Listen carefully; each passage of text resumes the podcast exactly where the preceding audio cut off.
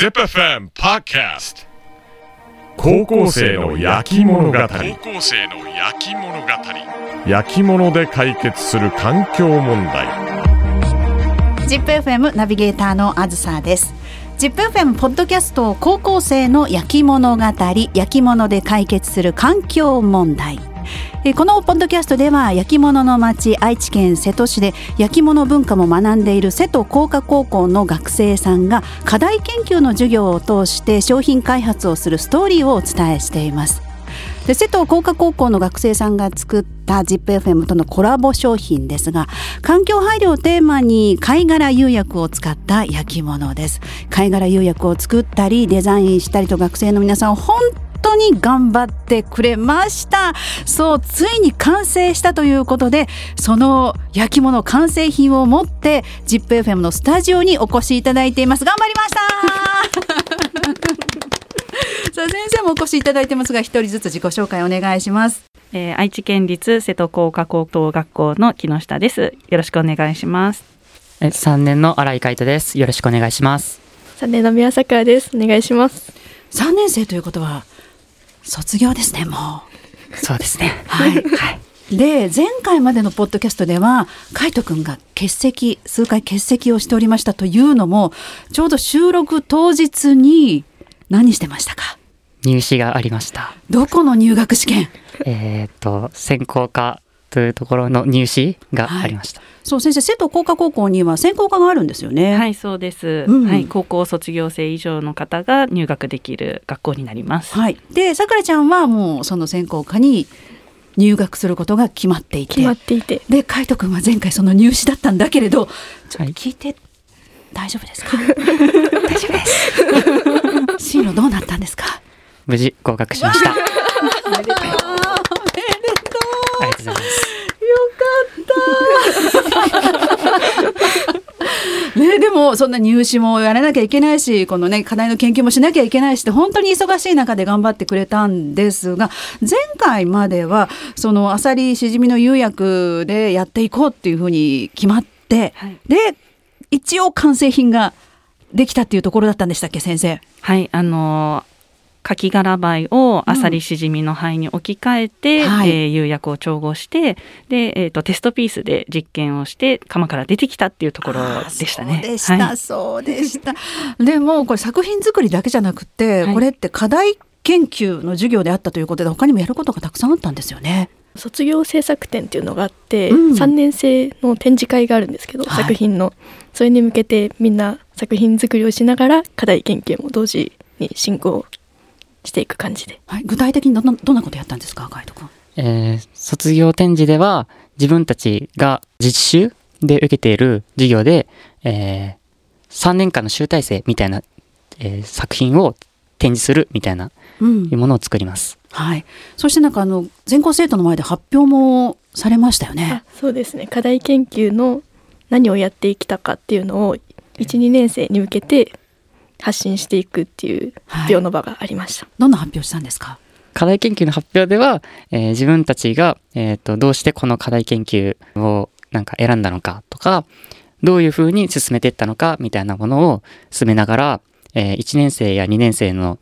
生徒のみんなにはこれから自分たちが課題研究をするときにどういうふうなものをやっていきたいかとかどういうふうに進めていくのかなっていうのをこの知っていただくきっかけみたいなものをまあ、自分たちも含めて代表の、えーと、発表する生徒が3年生が喋、えー、るみたいな、うん、いうものをしました。この ZIPFM とのコラボレーションっていうのは何人でやったんでしたっけ？うちの班の5人と先生の協力で、はい。えー、進めていきました。ねそうみんなで本当に頑張ってくれたというのがこの ZIPFM とのコラボ商品ということになるんですが完成しました！ありがとうございます じゃ今目の前に並んでおりますが色が綺麗。これ何色って言うんですか？あの焼き物の用語で言うと単青磁あの淡い青磁油の単青磁っていう呼び方をしたりするのかなと思います。はい、本当にこうちょっと青みがかったちょっと緑がかったような、はい、でも白が強いそんなツヤツヤの色に、これデザインをしたのが私さくらちゃんです。改めてこのデザインについて教えてください。なんか想像以上にいいものができて、うん、うん、釉薬とデザインがマッチするか正直ちょっと心配だったところもあるんですけど、最終的にいいものが作れたので、ね、ちょっとこう人の手のひらと同じぐらいの大きさのお皿で、そうそこにですねまず形があの四角でも丸でもない卵型でもない。う んひし形の角を丸くした感うじの、ん素敵ですね。そして そこに？そこに巻き貝モチーフの一鎮の装飾をしました。はいさあ一鎮海斗君一鎮は？一鎮は、えっ、と、ちょっとドロドロに溶かした粘土を直ペンのモチーフで描いていくみたいな。はいものですね。ね、そう誕生日ケーキの上に乗っているチョコに「ね、海斗くんおめでとう」って書くような あのチョコペンでも、そんなイメージですね。ああなるほど素晴らしいのがねできましたこもった感じもね素敵なんですけどよく見ると一枚一枚その一鎮のデザインがね巻き貝をモチーフにしたくるくるっていう線が描かれてるんですけれど一枚一枚違うんですよね。そうですね。一枚一枚書かせていただきました。これは？さくらちゃんあ、が私が全部書いてきました。これは勢いが必要だっていうふうに 言ってましたよね前回までのポッドキャストで。線が死んでるって言われたやつです。見てくださいよ。この作品たちの線っていうのは生き生きとしてますが、さて全部で出来上がった枚数は何枚ですか？販売しても大丈夫かなっていう枚数は全部で9枚です。10枚ですか、そうか大変でしたね。あの今回のプロジェクトをこう一番肝心なのはそうです。釉薬だったんですよね。環境問題も考えて貝殻釉薬で行こうって決めて、まあ、最初は牡蠣の貝殻からスタートして最終的にはアサリシジミの貝殻でこの釉薬を作りました。本当に大変だったんだろうなというのが、はい、これまでのポッドキャストだけでもわかりますがその裏側にあった きっ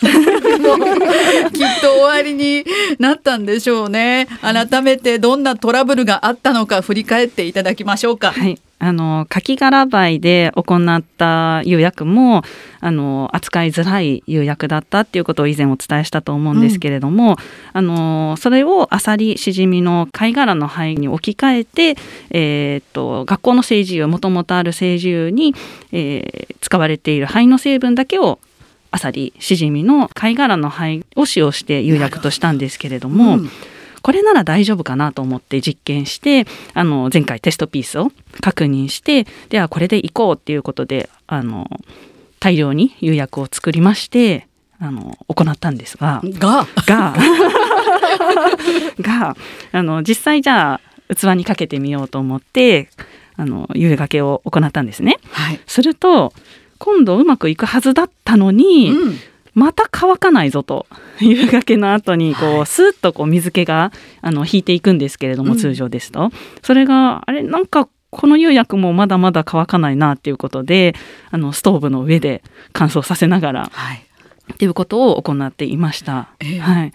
そしてあのアクを抜く作業をあのみんながやってくれたんですけれども、釉薬として調合した後バケツで保管をしているんですが釉がけをしようと思ってこうバケツの蓋を開けるとですね、うん。あの寒い日にバケツにこう溜まった水がうっすら氷の膜が張るような感じで、アクの成分だと思うんですけれども、うん。それが薄い氷のような膜が張っていてこれは何だろうっていうようなことから始まりええ。でも手でこう触ると冷たくはない氷のように割れてこう取れるんですね。うん。てんてんてんみたいな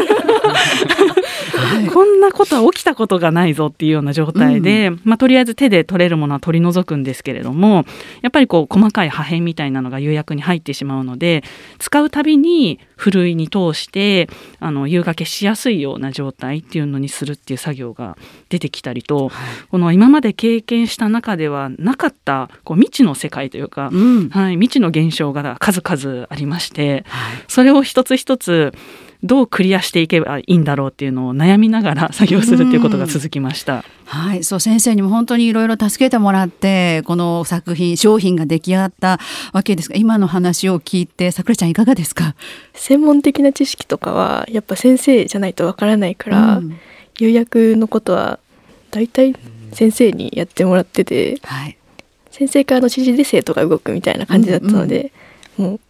私たちの先生が今何をしてるのかわからない時があって。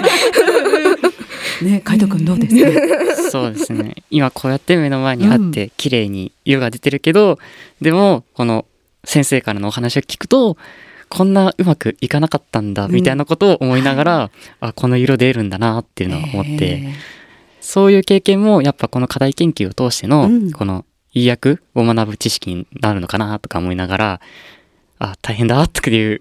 とか思いながらこの進めていきました。はい、なんか今当たり前に使ったら成功する釉薬を使ったりしてると思うんですけれど、でも昔々の人たちはこんな風にいろんな失敗をきっと、ね積み重ねてそれを乗り越えてその釉薬っていうのがきっと商品化されてるんだなって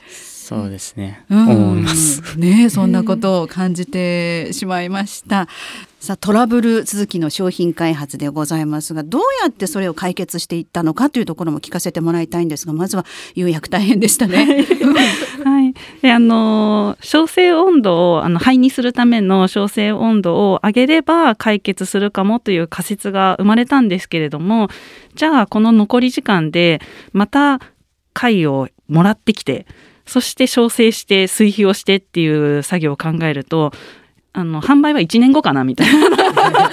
も大変だったんですもんね 集めるのね。はい、っていう風になってしまうのであの今から残り時間でできることは何かっていう風に考えたんですね。そうするとやっぱりこのアサリシジミの、えー貝殻の灰が悪さをしているというかあの原因なのでその比率をやっぱり減らしていかないとあの正常な釉薬には近づけないかなっていうところで、えーいろいろ考えた結果もともと学校の、えー政治釉の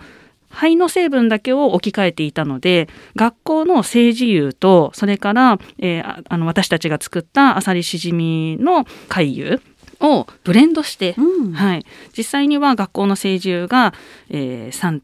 そしてアサリシジミの釉薬が1っていう3対1の割合でブレンドをして、えーアサリシジミの灰の成分をだいたい元々の計算よりも25%ぐらいうんっていうふうにちょっと減らして、はいなんとかできないかなっていうふうであの調合しました。はいさあそしてそんな先生に助けてもらって完成品は9枚ということですが、やっぱり失敗作もたくさんあったんですよね。そうですね量産はいっぱいしたんですけどやっぱ失敗が多くてこれだと間に合わないってなっちゃって何枚くらい作ったんですか？完成品に行くまでは2 3 0枚、えーと作ったんですけどえっ、と量産してからも釉薬に原因があったりしてそこからまた何十枚も作って、うん。えー製品にするこのものができたっていう感じです。これでいこうって作るまでに20枚はい。も作っていてそれでこれでいこうって言ってからもまたたくさんたくさん 焼きました。ね、えどんな失敗作があったんですか？と量産する過程でまず型に泥を流してで形を取るんですけど、はい。泥を泥漿っていうんですけどその型から取り外した時に割れてるひび割れがしあるみたいなことが何度かあって開ける時嫌ですね。また失敗かなとか思いながらドキドキ開けてるんですけど、その失敗が先生に相談したらその泥漿の成分に問題があるんじゃないかってなって、それがまたアルカリ性が関連してるうん。ものなんですけど泥漿の pH 数が低いとあのドロドロでもうちょっとサラサラじゃないといけないんですけどはい。アルカリ性に近づけるとサラサラになるんですけど、うんドロドロだったからひび割れがしちゃうんじゃないかってなってはい。でアルカリ成分の計算ソーダっていうのを泥漿の中にうんちょっとずつ混ぜてアルカリ性にしてそれで煮込むっていう作業をしたら型に入れるっていう型に入れる、煮込む。っていう作業をしたら成功しました。先生、さくらちゃんものすごい成長してますよ。はい、あ覚えてるって思いました。今私の目の前にもちょっと素敵な作品のようなものがありますけど、これは失敗作。それも失敗作でそれは釉薬に原因があって、ええその先生がさっきストーブの上で乾かしたっていう時の作業の時に、乾燥の過程でひびが入っちゃってそこから焼いて縮れっていう現象が起きてはい。そういう模様が模様ができるはずがないけど模様ができちゃったみたいな感じの失敗作ですそれは。なんかこうお皿の上にこう凹凸がいっぱいできてきてそれがなんかあの迷路みたいになっているって、こんな現象も起きるんですね。あのお茶の世界、はい、抹茶茶碗とかの世界であのある篠茶碗の広大付近なんかには、はい、この釉薬が縮れたところを見せ場とするような見どころとするような貝らぎという技法があるんですけれども、それと同じように釉薬があの細かく縮れて、えー、生徒たちは脳みそって表現してたんですけれども。確かに脳みそみたいな。もうお皿一面に脳みそ はい、そういう技法のようなものが、まあ、偶然できてしまったんですが、はいあのまあ、いろんな方に相談する中で、まあ、一つの原因というか仮説なんですけれどもそもそも貝を焼いて灰にする過程のその焼成温度が低かったんじゃないかっていうのが出てきたんですね。うん。はい、もう今更感半端ないんですけれども。卒業も近づいてるのにっていう。そこかいみたいな感じなんですけれどもあのその焼成温度が低いことによってこうイメージで言うとあの焼き固まる前の状態、うんうん、にあの灰がまだふわふわした状態になっていたんじゃないかということでそのふわふわした状態だとあの釉薬として調合した時に水分を加えるのでその水分を、えー、加えた際に肺が水分を吸って膨らむっていう現象が起きるんですよね。うん、でそれが乾く時に縮むのであの干ばつであの地面が干上がってこう、はい、地割れというかひび割れが、ねうん、起きるような感じで、えー、夕がけをしてこう焼成前の乾燥させた状態で本当にひび割れが起きてしまったんですね。うんうん、であのまあ、これでいけるかなちょっと不安だなっていう状態であの手でこすったりして修正をして、こうひび割れが見えない状態まで一応して調整をしたんですけれども、はい、やっぱりそこから縮むきっかけ釉薬が縮むきっかけになって、まあ、調整の際にこのような現象が起きてしまったのではないかなと思います、はい、なんかこれ1枚だけ手元にあるわけですがこれはこれで素敵って私なんか思っちゃうんです。これ見た時いかがでした？最初え？ってみたいなみんなえ？え？ちょっと気持ち悪いっていう子もいるし なんかこれ面白いって言ってる子もいるし。うんうん。なんか他の教員があの生徒たちが見た時に近くにいたらしいんですけれども、はい、すごい悲鳴が聞こえてきたって言ってて であの私がそのこれをこのお皿を他の教員にこんなんなっちゃったもうどうしようみたいなこう愚痴をこぼしていたんですけれども「うん、あ知ってる知ってる」って悲鳴聞こえてきたよって言って。そう悲鳴の聞こえる課題研究授業ってすごいんですが。まあでも他にもいろいろあったんでしょうね。はい。えっと量産をするんですけどその中で、えっと、今までは1個の型でえっ、ー、と、量産をしたんですけど、はい、それだと、えっ、ー、と、やっぱ型にも問題ができてしまっていて、なんか、だんだんうまくいかないものばっかりができちゃったので、えっ、ー、と、少し時間を作って、型を、えっ、と、まず量産するための型を、はい、えっ、と、増やしました。うん、で、え合計で5つ作ったんですけど、えっ、と、その5つをどれが成功してるのかなみたいなものを見ながら修正して製品にしていくみたいなことをやりました。量産をするのに型を増やしました。増やしました。これが解決の糸口になった。そうですね。はい、うん、型が1個だと製品の量産が多分いかなかったのかなっては思いました。うん。さあ先生。はい、あの型をやっぱり増やしたことによって今までこう1個ずつしかできなかったところが、まあ、あのうまくいけば5個できるようになってでできなかったとしても、まあ、5個中3個ぐらいは取れるかなっていうような感じでやっぱり大量生産に向けてのペースは上がったかなと思います。とにかくトラブルだらけだったというね、えー、そんな課題研究 ZIPFM とのコラボ商品プロジェクトということになりますがそう卒業もね近づいていたということでこの商品の完成をどうにか間に合わせなきゃいけません。先生いかがでした？はい、あの先ほど新井君の方から型の量産という話があったんですが、はい、この量産をするという決断をするために私も相当迷いまして、うん、この冬休みに入ってからのこの年末年始のお休みまでの3日間かなをフルであの量産に当てたんですけれども。ありがとうございます 本来であればあのそこで製品を作る方に時間を費やしたいなと考えていたんですがそこで型の方を作るとなるとやっぱり製品の数っていうのはあの後々考えれば増えるとは思うんですけれども、うんうん、こう目先のことを考えるとやっぱりちょっとうん、進まなくなってしまうので、はい、その決断が一番ちょっと大変でしたね。本当に型を増やしていいのか、うん、それとも、まあ、製品の方に時間を当てた方がいいのかっていうので相当迷いながらやるよって言って。はい、決断の決め手は 何だったんですか？うん。やっぱこの先ほどの釉薬が縮れちゃったやつを見て、うん、もう無理だって思いました。間に合わないって思ったのがきっかけですかね。そうですよね。だって年末年始にかけてっていうのは学校も忙しいですよねもうお休みモードになってましたね。あとなんか次の入試だったりとか、はい、そうですそうです。はい。年明けからは入試と、えー、あと3年生はもう学年末交差っていうのが入ってくるので、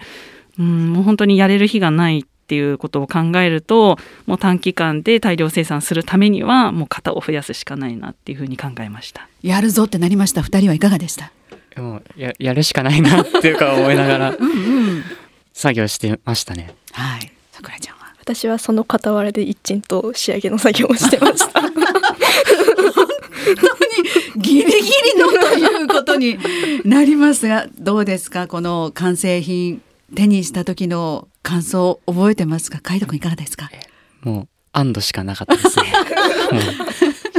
今まで何十枚も作ってで量産してもまた何十枚も作ってでその中で見てあよかったできるものがあったみたいないう安心はありました。はい、さくらちゃんは？やっとできたっていうもう達成感がやっぱすごかったですね。はい、そして先生は？はい。あの夕がけを本当にするのが大変だったんですけれどもあのその後の窯出し窯で調整した後の作品で、こうはあってこうがっかりすることが今まで続いていたのであの完成品が出てきた時には本当に一人の窯場で思わず「やった! 」って声が こぼれてしまいましたね。はい、ね悲鳴が聞こえたり「やった!」ってね、思わず口に出してしまいたくなるような。はい、ただあの本小生が終わった後も、あのコラボマークをあの焼き付ける上絵という作業が残っていたので、はい、この作品を運ぶのにこの板に置いていつも運ぶんですけど、うん、なんか万が一落としたらもう私の責任だから どうしようっていうのでもう心配すぎてこうもう1枚ずつ運ぶっていうような 本当に慎重になってでもなんか嫌なイメージばっかり、はい、あの出てきてしまって あのつまずかないようにしなきゃとか なんかぶつからないようにしなきゃとか本当になんかもう手が震えるような感じで、はい、ちょっと1枚ずつ手に取ってみてくださいよ改めて。そーっと手に取りたくなりますね。はい、これちょっと後ろ向けていただくと、はい先生何て書いてありますか？はい、まずあの校名がはいあの瀬戸工科ハイスクールっていうふうに書いてあるんですけれども、それと同時にあの校章ですね学校の。校章が入っています。そしてハンドクラフトのハンドクラフテッドですね。はい。とあとコラボレーションで ZIPFM さんとコラボレーションしましたっていうことがはい。はい。本当だコラボレーティッド with ZIPFM というふうに裏側にしっかり入れてくださってます。なんか嬉しいです。ね。これが9枚、はい、これを ZIPFM のオフィシャルストアで販売させていただきます。値段決めなきゃ、はい、ということで次回はそのお話です。今日はどうもありがとうございました。ありがとうございました。さあ今回は完成した焼き物について生徒工科高校の木下先生そして三輪さくらさん新井海人さんにお話を伺いしました。さあ高校生の焼き物語焼き物で解決する環境問題。今回聞いてみてよかったなと思った方ぜひお聞きのプラットフォームで高評価そして応援の意味も込めてフォローもお願いします。